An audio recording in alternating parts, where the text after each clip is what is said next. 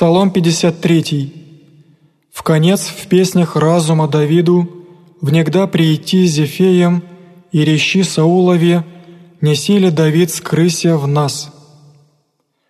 Боже, во имя Твое спаси мя, и в силе Твоей суди меня, Боже, услыша молитву мою, внуши глаголы уст моих,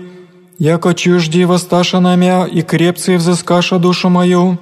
и не предложиша Бога пред собою, Себо Бог помогает мне, Господь заступник души моей,